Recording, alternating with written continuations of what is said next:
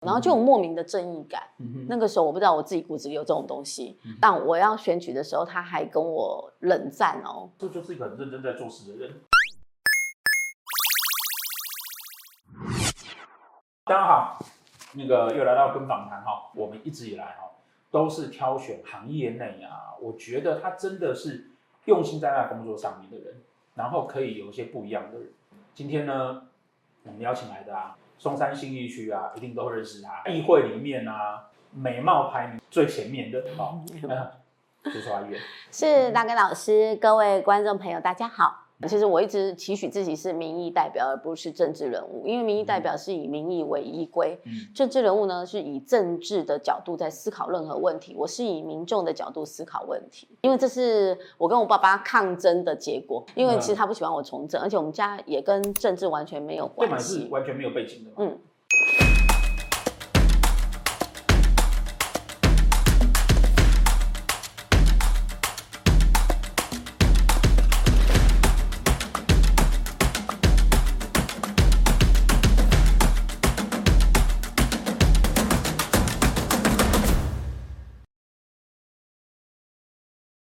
我那时候才跟爸爸讲说，我们是女儿嘛，所以我想坚持要做什么。其实我蛮叛逆的，所以那个时候他也管不住我。但我要选举的时候，他还跟我冷战哦。我说你不是也是骨子里也支持民进党吗？我出来选举，我怎么不要？他说那不一样。他认为说政治应该是男生在搞的一种一种游戏。然后他说政治很黑暗，你不懂吗？我说我懂啊，但是我又不搞政治，我是。当民意代表，因为我这句话，所以他就说，嗯，好吧，那就让你试看看。问题是你为什么会在这么年轻的时候啊会投入？嗯，因为。这个其实是很不容易的决定。大学了以后，就在一些社团的活动，然后就听到那个段宜康，那时候他好像当、哦、刚当议员，他就到我们学校去演讲。那那时候就听听，然后觉得嗯，哇，他讲的让我觉得说，哎，其实我们年轻人应该要关心一些公共事务，然后就有莫名的正义感。嗯、那个时候我不知道我自己骨子里有这种东西。嗯、呃，刚好他有一些呃实习的机会，到段宜康那边去实习了以后，那时候我还在大学，我大一的时候就去实习，然后我就觉得说，哎，奇怪了。原来一个民意代表可以做那么多事情，嗯、然后有时候看到民众被欺负的时候，我就会跳出来，然后帮他们讲话。嗯、我觉得那个骨子里的莫名正义感，就像刚刚大哥老师讲的，嗯、其实你有自己的想法，你有自己，嗯、可是你不知道说，哎，原来转一个路又是另外一条。而且我那时候还很年轻哦，我那时候刚当呃实习生的时候，我就帮民众解决一些问题，那包括什么拆迁补偿费，我也帮他们争取。就慢慢的，我才发现说，原来其实民众要的不多，他们其实只要一个很方便，甚至呢，他们真的被欺负的时候，真的有人帮他发声，所以我那时候才呃一一头就栽栽进来这个政治圈。像我我们在成立工会的过程中。其实我们受了很多打压，这次四四南村在借场地也是刁难。像台北这一次啊，我就很深深的感受到说啊，呃，有民意代表帮我们出面啊，嗯、他们会比较听话。所以哈，我觉得其实我们存在的价值就是在这里。嗯、像我个人就不太喜欢在处理政治的议题，嗯、就是我不会很喜欢口水战。对。然后我觉得哈，我我我花那些时间用口水，嗯、然后在那边骂的，我不如多花点时间帮民众做很多事情。真的帮民众做事。当您进入政坛的时候啊，民党还小，现在民党已经大了。嗯，好、哦，那你知道吗？树大有枯枝，人多有白痴，人一多，可能会做错很多不对的事情。嗯，好、哦，现在开始有一些声音在骂说，哇，民进党国民党化啦，民进党开始腐败啦，是等等等等，所以我们要教训民进党。嗯，你觉得这样合理吗？我觉得任何政党都有被检讨的空间，然后执政当然执政有很多的包袱。蔡英文一开始执政的时候，其实他最大包袱就是在年金改革这一环，所以那时候其实你为什么退了休以后，你领的薪水比你还当时当公务人员的时候还要多？好，这不公平也不合理，而且我们那时候大概一年要支出大概三百亿的预算在养这些人，对，好，就是给这个年金。那我认为是这样子啊，坦白讲，我觉得钱花在刀口上，任何一毛钱都是政府，都是人民纳税的钱，应该是公平、公开、公正的。所以后来那个时候我们就觉得这样子的一个部分应该要改革。可是呢，记者既得利益者一定出来跟你抗议，甚至技术性的一直背革你。我们认为说，如果你已经退休了，那就不应该领的比以前那么多钱。那你应该，我宁愿给现在的工人员加薪，让他们再多一点的薪水。跟大家报告一下，我们怎么分配法？我们把省下的三百亿，我们让小朋友跟老人家照顾的更好。你看到本来一个月奶粉钱，市政府台北市政府我们只有两千五。嗯、现在的每个月奶粉钱可以领五千块哦，一个月给你五千块奶粉钱，让你养小孩。因为我们接下来呃人口一定会逐渐老人化，那老人更需要照顾。就像比如说像我这个年纪，我如果已经结婚了，好，或者是呃已经有小孩了，然后呢爸爸妈妈年纪又大了。那你要养小孩，然后又要照顾爸妈，事实上是非常累的，而且是双重的压力。所以我认为说，未来台湾年轻人好，让他尽量能生小孩、养小孩，然后呢，长者的部分就让国家来照顾。所以我们那时候就把所有年金改革的费用，好，大概提拨了。钱，然后直接把它分配到养小孩跟养老人，所以现在有很多的日照机构，比如说很多老人家，你就把它放到日照中心去，大家可以呃一起来玩，然后然后我们会请老师来教他们，好，然后另外呢，如果是已经。已经没有办法自理的人，我们就有一个呃长照中心，然后让他做一个呃全人的一个照顾。那这个其实变成减轻年轻人的负担。如果老人家已经有人照顾，他不用担心，他可能有空的时候去看看老人家，陪伴他。我常常去社区到公园，我会跟老人家玩，所以吼他们回去也帮我拉票，我觉得很放很很开心。就是说我每次练遇到一些年轻朋友，他说我跟你讲，我阿妈好喜欢你哦，我们两个拍个照，我给阿妈看，因为我常常陪他阿妈。那常常常去社区办共餐活动，我就会跟他阿妈认识，然后我就坐在那边跟他聊天。然后我们现在还还加码，像今年老人家的预算本来只有五十几亿哦，现在我们现在调高到多少？六百亿。六百亿。六百亿的预算给各县市政府，尽量能照顾都照顾。可以感觉得到啊，你你花了很大的。精神哈，真的是在实际的一些事物上。对，其实我们做了很多事情，所以我到地方不断的宣传政绩，我们做了这些，做了那些，做了这些。我们本着三念在做事，慢慢民众会看得到。我再跟大家报告一下，因为不好意思，我实在太了解。我们农产品通常很大的一个问题，就是因为我们没有冷链系统，所以呢，我比如说鱼货好了，我要送到法国怎么送？没有办法啊，时间光飞机、空运、海运。我们的这个农产品跟我们的那个呃渔渔产就没有办法送过去，因为渔货会坏掉嘛，农产品会臭掉嘛。结果我们现在变成一个快速冷冷链系统，也就是说我马上急冻，好把鱼货急冻冰起来，然后呢飞机飞过去，飞了十几个小时，飞到那边去以后，因为我们都有冷冷链的系统，飞过去或者是航空海运送过去了以后，马上极度解解冻。它就变成新鲜的鱼货，所以我们现在花了二十亿哦，这是政府花二十亿帮大家建立这样一个冷链系统。那以后我们要卖这个渔产、农产，其实都没问题。在这个过程中间呢，哈，也许你还是女生，嗯，好，那那个过程中间，你会碰到很多家人会问说，啊，怎么不结婚啊？包含对手的打压、污蔑，对，你怎么去坚定那个信念，然后去度过这些问题。当你的人生在低潮的时候，真的需要有个人跟你稍微聊一下。嗯、那有时候也不知道这个方向怎么走，像大根老师啊，很多老师其实都会提供我们很多的一些方向。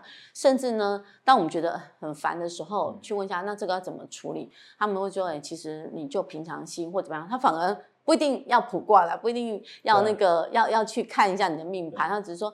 其实你会走过的，他只要讲这句话，其实就给我们信心了。不然的话，其实坦白讲，我我我们那么年轻从政哦，事实上，其实那个承受的压力真的很大。包括你没有结婚，人家一定讨论你，动不动就会酸一下，动不动就会讲一下。那时候我在咨询柯文哲的时候，因为他哈每次都说他用人。哦，都是公开透明，可是事实上，他把他远房亲戚放到市政府，呃，当实习生，结果那个实习生一个月领四万多块薪水。然后我问柯文哲说：“啊，请问他做什么？”他说：“打杂的。”我说：“打杂四万多块的薪水，这样不太好嘛？而且我们没有实习生制度，你随便施设了一个职称，然后就让你的远房亲戚进来。就后来记者去追问以后，发现那远房亲戚是柯妈妈，是柯妈妈。”安排进来的，然后他们就去问柯妈妈，结果柯妈妈就听到说啊，这是谁讲的？他说啊，许淑华啊，你给我给给给给啦！我就跟记者回应说，我爸妈教我的是要尊重长辈，任何长辈讲的话，我们不会随便去回嘴。好，那我们也尊重他讲的话，但是我们还是会负起我监督的责任。我们四娘村办完之后啊，很呃，在身心圈啊，引起了很大的回响，然后大家都觉得说，哇，身心圈终于有一个。呃很中立的组织，而且不是为了钱，然后来来出来做这个事情。然后因为议员的关系呢，我们也聊了很多后续的计划。为什么我一直要帮帮助心灵层面的这一块领域？我觉得你们很重要，而且你们的存在。对社会是一个很大的帮助。然后另外我还要讲，就是刚刚提到民进党，其实呃国民党化需要改进。我觉得任何政党都需要被监督、被改进。我觉得没有人会永远做的十全十美很好。那还有一个团体里面一定会有老鼠屎，也不是没有。民进党如果做的不好，你会骂吗？我会讲，我会讲。但是我觉得，但不是把它搞臭嘛，对不对？对，不是搞臭。本身我是中常委，然后我们每个礼拜三可能跟总统要开一个常会。那我们就在内部，我们还是会讲啊。嗯，比如说像是那时候疫情的时候，哎，我觉得那时候就应该赶快开儿童的绿色通道啊。你们怎么不开？各县市政府自己各自去开，我觉得不对，应该是中央要求各县市都要开。该讲我们内部关起门还是讲。不免俗的哈，跟访谈还是要来了解一下。我先公开我们美女议员的命盘哦，她是天府坐命，然后对宫是武曲七煞。很多人在学命理的时候呢，都会觉得说啊，哦，女生坐落这种这种我们我们叫做女人男命啊，哦，难怪就要像男人一样，对，嗯，哦，要像男生一样，嗯，然后会很努力做事，会很拼命。比较大特别是啊，通常啊，你们如果看到是这种盘啊，嗯，一定会觉得不是他，因为呢，这种盘看起来应该长得像男孩子，哦，这不会是美女，你们一定会这样觉得。可是事实上啊，我必须要先跟大家讲啊，有一类的女生啊，她是因为阴气焕发而展现出来的魅力，好，所以这个是很多初学者常常会踩的误区。你会以为这个女生如果漂亮，那她一定是桃花型，错，并不是这个样子。好，嗯，为什么呢？因为你看啊，实际上呢，哈，她的胸脯线是踩桃花的，她的腹肌线呢也是有桃花的，所以通常哈，天府跟七煞、武曲七煞这一组哈。的女孩子啊，哦，除非她里面有碰到一些比较奇怪的星曜，哦，有陀螺啦，或者有什么呃煞会会进来，否则其实她通常是美女。